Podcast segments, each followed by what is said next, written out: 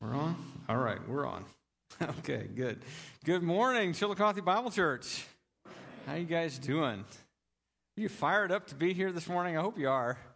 Uh, I hope you brought your seatbelt because I'm uh, really pumped up about uh, the text that we have this morning at about the uh, time to, to be with you again. I uh, always enjoy it when I get to be out of the pulpit and sit and just just soak in uh, as I did last week uh, with Andy Krause being here from the EFC. Uh, but I also love to be in the pulpit, and so I'm glad to be back here this morning. Uh, before we get into our text, I just want to um, draw your attention briefly to the back of your bulletin. If you've got back of your bulletin and flip it over, uh, on the very back page, there is a little bit about our church's finances. And I, I don't do this often, but I want to just draw your attention there. Uh, you'll notice that we are in the red. We are in negative numbers uh, for the year at this point.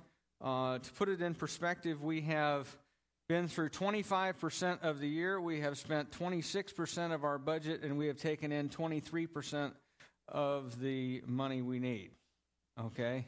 So the uh, the spending 26%, I'm not that concerned about because uh, we have a lot of front loaded expenses at the beginning of the year. And so if we're within 1% or so, we're, we're doing okay as far as that goes. That'll flatten out as the year goes on. Uh, but what does concern me is having 23% of our income and 25% of the year. Uh, because obviously, if that continues, we have some real problems eventually. So, uh, anyway, just draw your attention to that simply to, to, to, to ask you to consider how the Lord would uh, direct you uh, as you listen to His Holy Spirit and to the Word of God uh, about um, what you might do to meet that need. You know, 2% is not a big gap if we all pull together, right? Uh, so, anyway, just, just draw your attention to that.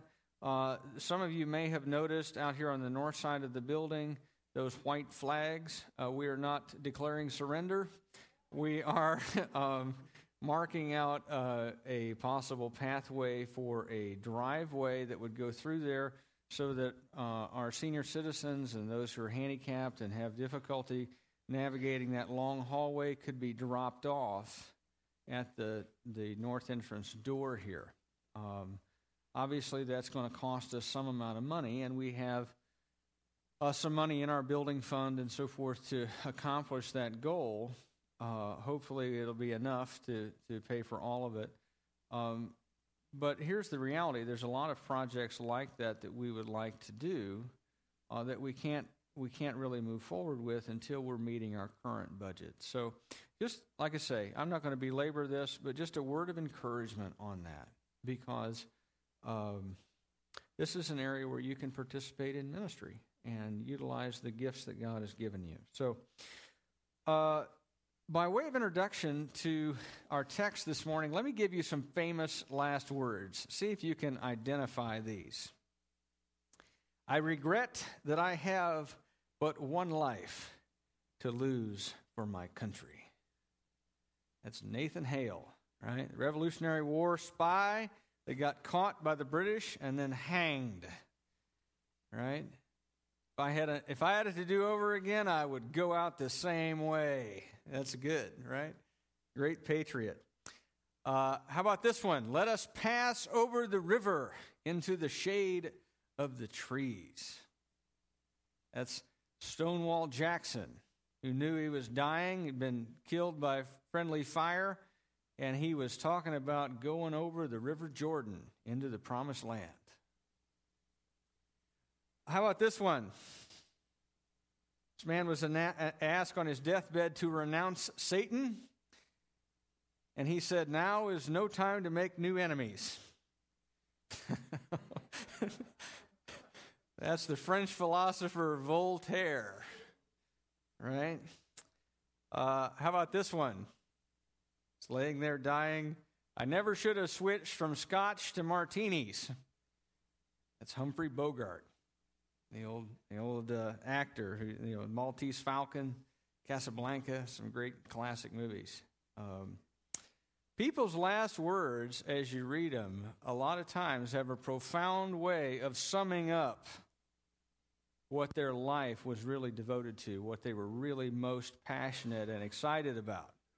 And as you look at these four, you can kind of see that patriots remain patriots all the way to the end, that Christians remain Christians all the way to the end, looking forward to their reward. And cynics and rebels and sinners remain so all the way to the end.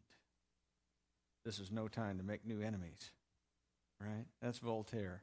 He hated Christianity and everything to do with it. And so he was hoping that maybe when he got to hell, he and the devil would get along. And maybe they do. I don't know.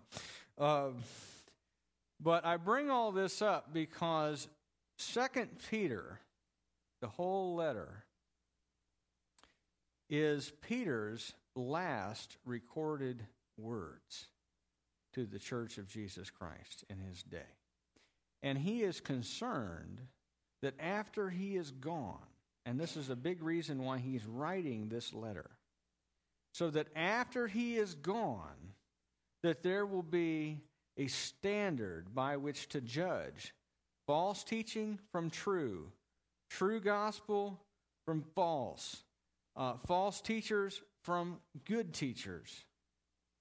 Uh, accurate teaching about Jesus, accurate teaching about the scriptures from inaccurate.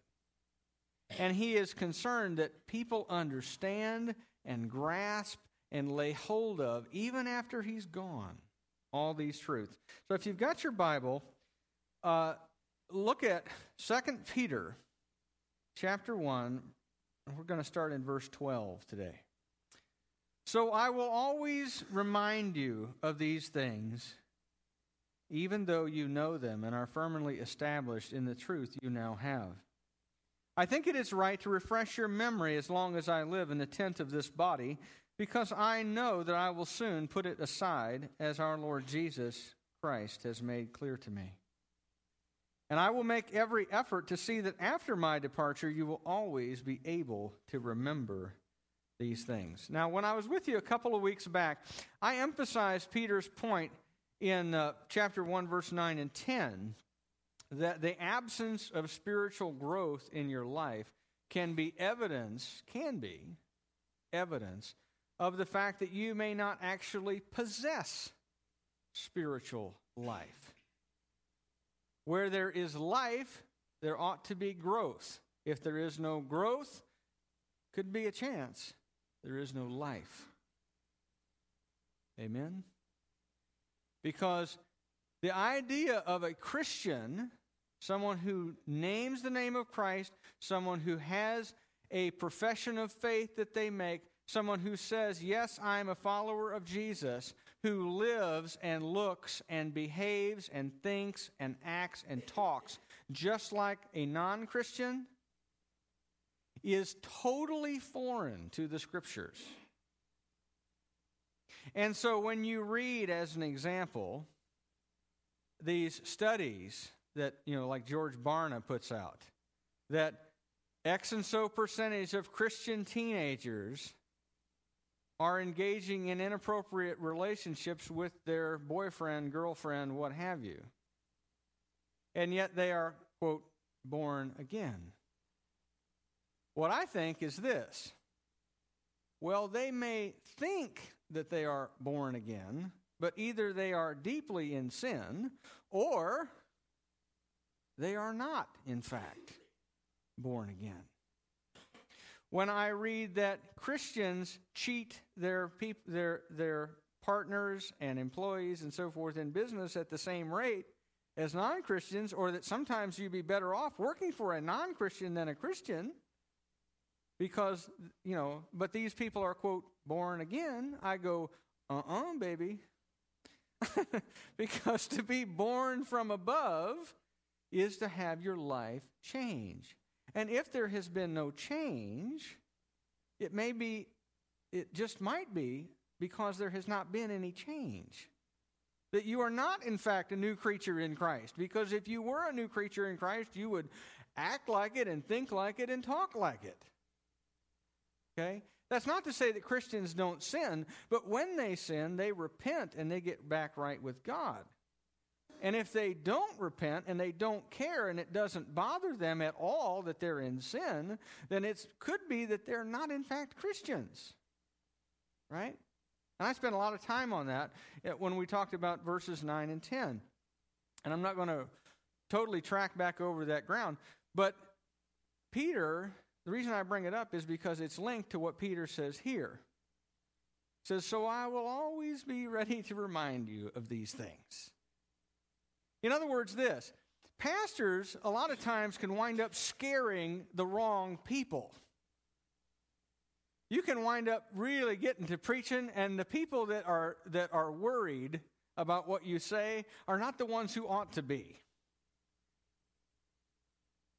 They sit there, the ones who sit there and go, Oh, I don't know. I mean, maybe I'm not a Christian because after all, I've got this area and this area and this area of my life that really aren't brought into full submission to Christ yet.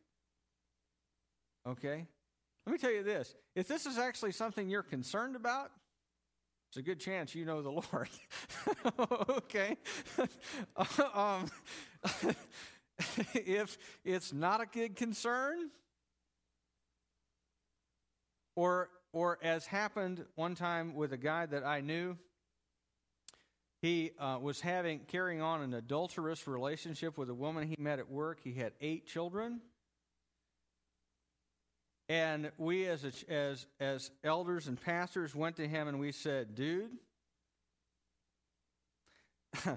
you are a member of our church. This can't happen."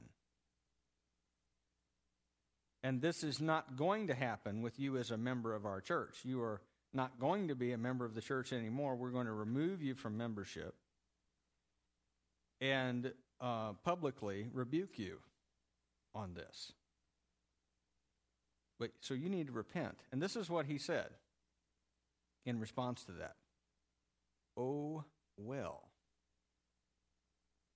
Okay?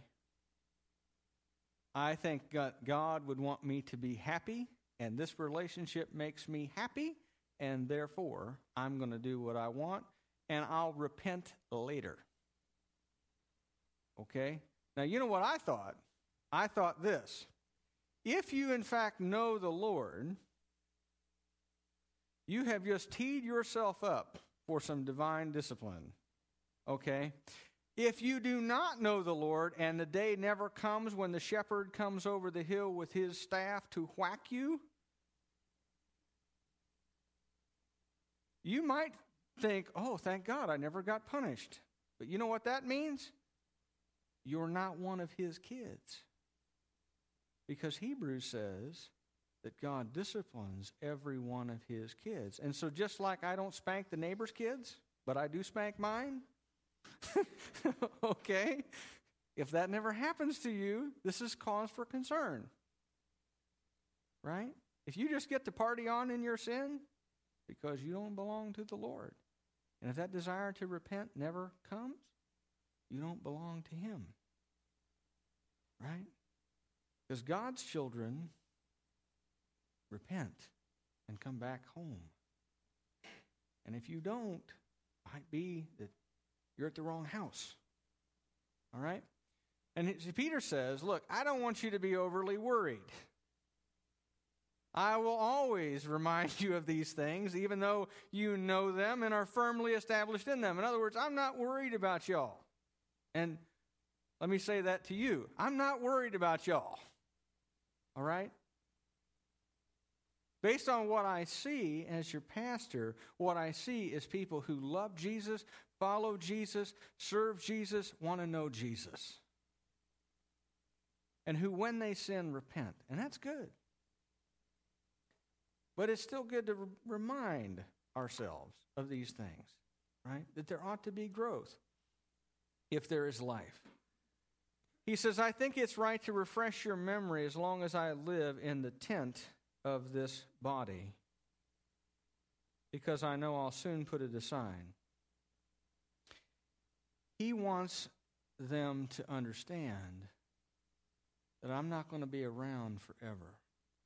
Jesus has told him He's probably in prison at this point as he's writing this letter. Peter, I know you got out of jail once. That's not going to happen this time. You're going to leave, but it's going to be on a wagon with your head missing. You know, well, actually, he doesn't get beheaded, he gets crucified instead, upside down. Uh, you're going to leave, but it isn't going to be the way you want to. And he refers to his impending death as putting aside his tent. In my office, I have a tent that is there from when uh, my, my family and I decided to go camping at Lake of the Ozarks a couple years back. Now, when we went, a couple of years back, I don't know if you remember, but there was that one week in the summer when that was the week that it was actually summer. The rest of the week, it, I mean, the rest of the summer, it was kind of just cool and never really got warm and nice. But that one week, it got hot. And at Lake of the Ozarks, it was, uh, to use my dad's expression, forever more hot. It was like 95 degrees in the shade, and there was they had had problems with the water, and so you couldn't get in to the water because they were concerned about sewage and all that kind of stuff, right? And so it's 95 degrees. We're camped next to a lake, and you can't get wet. and it's hot. And any of you who have ever been in a tent when it is 95 degrees, you know how a loaf of bread feels. Amen? And so we hacked it for two days we went caving a couple of days because we got to get somewhere out of this heat. And then we have put the tent aside. And when we went camping last summer, we stayed in air conditioned cabins, right? Because the tent is something that you stay in until you get home, right? A tent is a temporary dwelling, and our bodies are the temporary dwelling that we occupy until we get home. And something better replaces it. Now, I don't know about you, but my tent has a few rips in the fabric. It leaks in places, bulges in others. And I'm looking forward to replacing this heap with something better, something permanent. One day I will put aside this tent and I will go to be with Jesus. And then one day this tent will be replaced with a eternal body, a glorious body like Jesus. But when you die as a believer in Christ, you put aside your tent and you enter into the presence of God. And then one day, when Jesus returns and establishes the New Jerusalem, you get your permanent home. And it's better than this one. Okay? Um, and since he knows in, that his death is coming, he says, I'm going to make every effort to remind you of these things so that you'll be able to remember them after I'm gone. Because here's the thing it's not what you know that is spiritually transformative, it is what you cannot forget. And so he says, I'm going to remind you and remind you and remind you. So that after I'm gone, you don't forget. Some of you have been here a while, who've been here, uh, uh, you know, probably predating me, but some of you have been here since I have been here know that about every time I wrap up a sermon with a presentation of the gospel and an invitation to believe. And in fact, I actually heard from somebody, you know, about the first six months you were here, every sermon had to do with the gospel and believing in Christ. And I said, Yeah. Your point is? and their point was, well, shouldn't there be something else that we learn? Well, yes, there is more. But I don't know how long I've got. I could walk out on 29 and get hit by a cement truck tomorrow. And after I'm gone, one thing I want you all to know is what the gospel is and isn't, and the importance of sharing it to a lost world. The country, by the way, with the third largest number of non Christians in it in the world is the United States of America. 250 million, at least, non Christians in this country. Okay? Look at the fields. They're white for harvest, all around you, all around me. Um, Peter moves on. He says, We did not follow cleverly invented stories when we told you about the power and coming of our Lord Jesus Christ, but we were eyewitnesses of his majesty. For he received honor and glory from God the Father when the voice came to him from the majestic glory, saying, This is my Son, whom I love. With him I am well pleased. We ourselves heard this voice that came from heaven when we were with him on the sacred mountain. Now, let me warn you what, what's he talking about? In just a few weeks, it's going to be Easter. And around Easter, every year, you get the semi annual Easter and Christmas Heresy edition of Time and Newsweek magazine. If you're a subscriber, they come every year, Christmas and Easter. You get uh, Bart, Bart Ehrman, or you get John Stoltzfus, or you get, uh, I mean, John Loftus, or you get the Jesus Seminar. And they will come out, and they will come out with their book or their interview or what have you. And they will say, well, you know, all that stuff about Jesus is nice, but it's good stories. It's not actually true. It didn't actually happen quite that way. And if you look at it historically in the light of our research from 2,000 years removed from the actual event, then you'll see that if you hold it in our light of our wonderful PhD scholar, whatever, that none of this is actually true and Jesus is just stories. What does Peter say? Peter says, We did not follow cleverly invented stories. He says, We saw him. We heard the voice. We saw Jesus transformed before our eyes. We recognized with our own eyes, with our own ears, that he is not just Clark Kent, he is Superman, the God man in the flesh. The Father's own voice told us who Jesus was, and we were eyewitnesses. In other words, the gospel accounts are eyewitness testimony written by or recorded from the people who actually saw and did the things that are in them. And they were written down, by the way, within the lifetime of the other people around whom they happened. And yet you never read contemporaneous with the apostles any suggestion by anybody that the resurrection didn't really happen, that the miracles that are in, recorded in the Gospels didn't really occur, that Jesus didn't really walk on water, he didn't really still the storm, he didn't really cast out demons, he didn't really raise the dead. No, what you read is in people from people who don't believe in Jesus at the time, what you read is this arguments about the source of his power, not about whether he had it.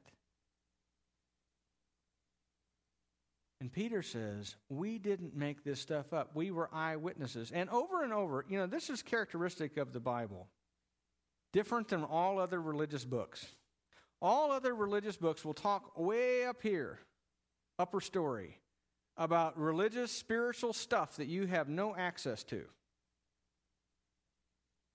And the Bible, by contrast, will talk about that stuff, but it will tie it off down here. talking about people, specific people, and places and uh, areas and events that people could witness. And he and, and in fact, over and over, you're invited to check out. If you don't believe me, talk to so and so. They were also there. And they saw it, they heard it. In other words, Christianity is not sort, some sort of blind leap in the dark. You know, you're just going to make your existential jump and go, well, it's true for me, so here goes. No. Christianity is based on historical, verifiable, check outable facts. I know that's not a word, but you can look it up, in other words. Paul says over 500 people at one time saw Jesus raised from the dead. So if you don't believe me that I saw him, ask one of these people. They were there too and they saw him. In fact, Jesus appeared raised 11 different times. So it wasn't just one fluke event. It wasn't just one hallucination that somebody happened to have. 11 hallucinations by 500 and some different people is a lot of hallucinating. These are verifiable facts. You can check this out. And where the Bible says this is what happened, you can find the place where it did. You know, it used to be uh, back in the 1800s, it used to be that uh, people would make fun of Christians because the Bible talks about a people group called the Hittites that were totally unknown to history. And so, you know, smart guys and whatever would go, hey, seen any Hittites? You don't hear that anymore. You know why? Because they archaeology progressed and they found this civilization that stretched from Turkey to Iran. The Hittites one of the first world empires. And it was totally unknown to history apart from the Bible. Where you can check the Bible out, it proves itself true over and over and over and over. We did not follow cleverly invented stories. We were there. We saw this, and we told you about what we saw and heard and experienced with our own eyes. And he goes on and we have the word of the prophets made more certain, and you will do well to pay attention to it, as to a light shining in a dark place until the day dawns and the morning star rises in your hearts. Above all, you must understand that no prophecy of Scripture came about by the prophet's own interpretation. For prophecy never had its origin in the will of man, but men spoke from God as they were carried along by the Holy Spirit. When Peter says we have the word of the prophets made more certain, what is he talking about? He is talking, I think, about the scriptures and how they are proven. The, the scriptures are the word of the prophets. And how are they made more certain? They're made more certain because they have been proven true. How do I know they're true? Well, the whole Bible, if you rightly understand it, points to Jesus. Your whole Old Testament points to the coming of Jesus. Your whole New Testament points back to the Jesus who came. And over and over and over and over, over 300 times in the Old Testament, there are predictions, specific ones, like whose family he would belong to, where he would be born, at what time he would be born, when he would be crucified, that he would be crucified. 800 years prior to the invention of crucifixion, it was predicted he would be crucified. And what it would be like. Over 300 specific prophecies about Jesus are contained in the Old Testament then the odds against that happening by random chance, by the way, are one in several trillion. It is a number so big, you, it's more, it's bigger than there are molecules in the universe. It's that level of mathematically impossible for all this to come true. And yet it all came true just as the prophets said that it would. So Isaiah said, born of a virgin, guess what? Virgin born. Micah said, born in Bethlehem, born in Bethlehem. David said, crucified naked with his tongue swelled up and people encircling him mocking. Psalm 22 happened. Isaiah said he'd be pierced. Got pierced. Zechariah said he'd be sold for 30 pieces of silver after he rode in on a donkey. Happened over and over and over. And Peter says, in other words, that if you don't believe me, you don't believe my eyewitness testimony, check out the scriptures. Because over and over and over, the word of the prophets is proven reliable. Different than uh, Nostradamus or whoever else you want to read. Okay? all their stuff, you know, it's kind of like, well, if you hold it in a certain light and you interpret it this way, well, then that actually came true. No, the Bible is specific. And the Bible says this as the standard for prophets if anything, they say, turns out wrong, they're not speaking from God. How do you know if this is true? Well, check it out. Did it happen? Yeah, it happened like the prophet said it would. Okay, well, then that guy's the prophet of God. So the word of the prophets is made more certain by the fulfillment in Jesus of the events prophets predicted.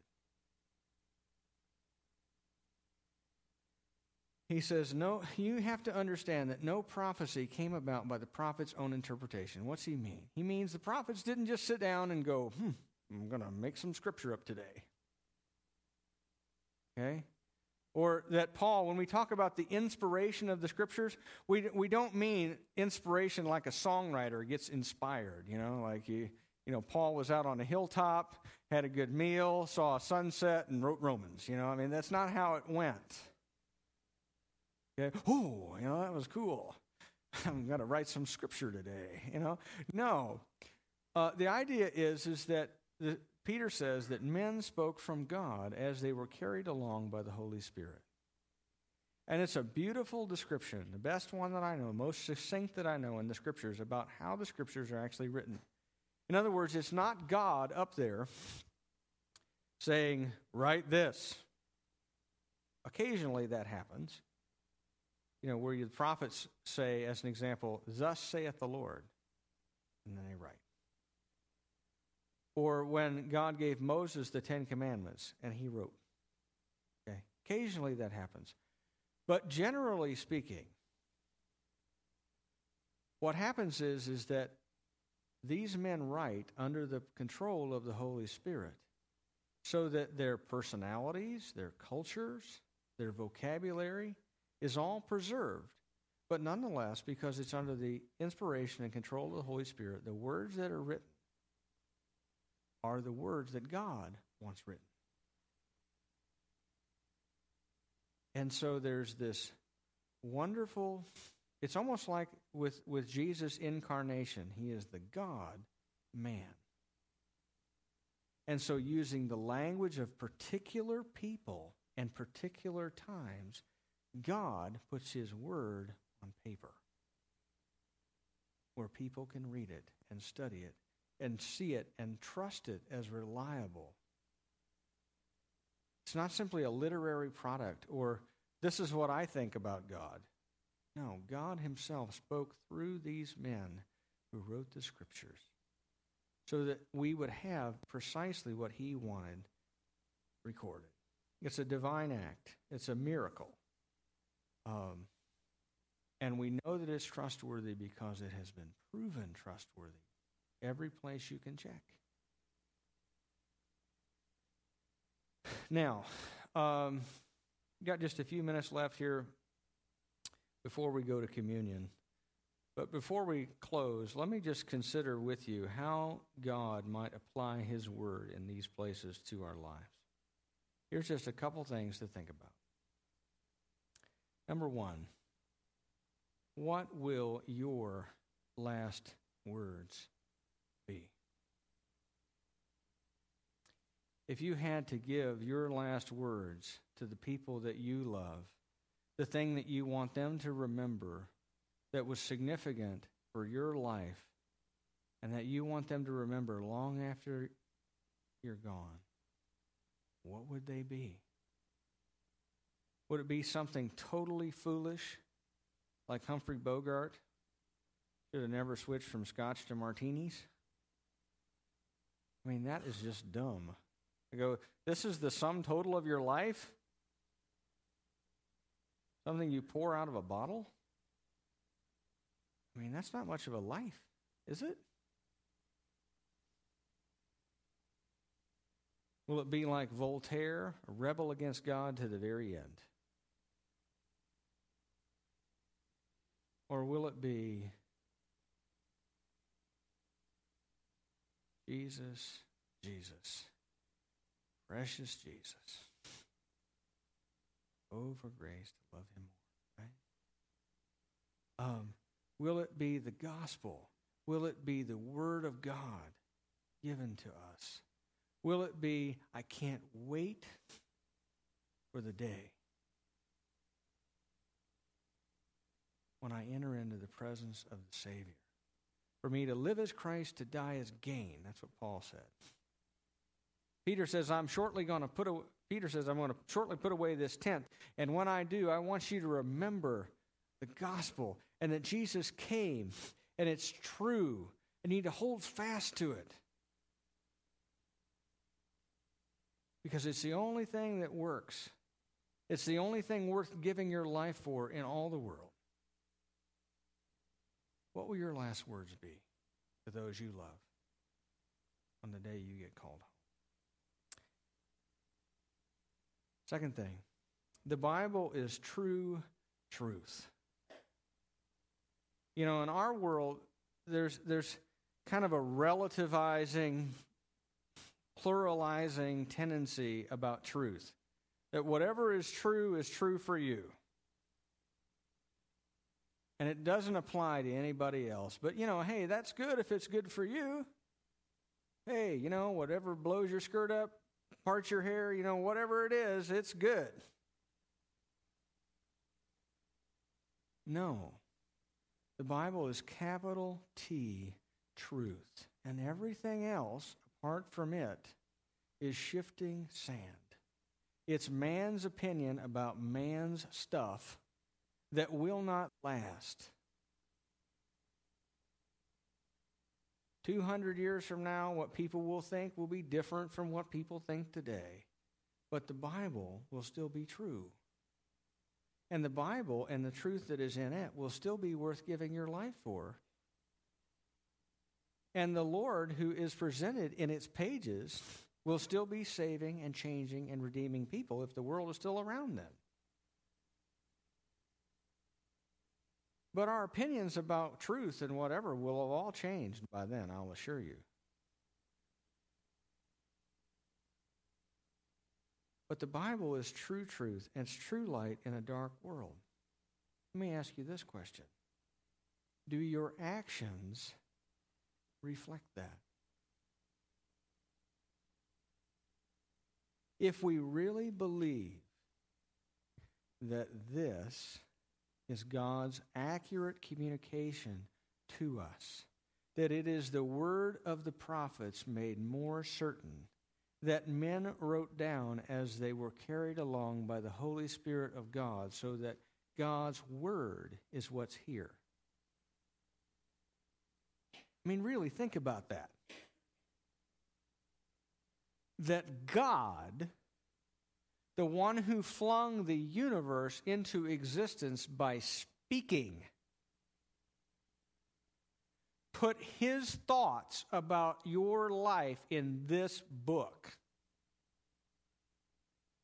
I mean, that's a thought that just blows your mind if you really contemplate it. that to us is given truth from God. Do we act like that? Or do we have a spot by the door where our Bible sits until next week? We come to church. Okay? Do we not have time to read what God has taken the time to communicate to us? If we really believe that this is truth for life, is that reflected in the choices that we make about it? Are we hungry? No, God through His Word. And if we're not, something has gone badly wrong. Amen? Because this is truth. Amidst all the other competing opinions about whatever, this is the only infallible guide because this is the only thing we have that comes from God. Let's pray.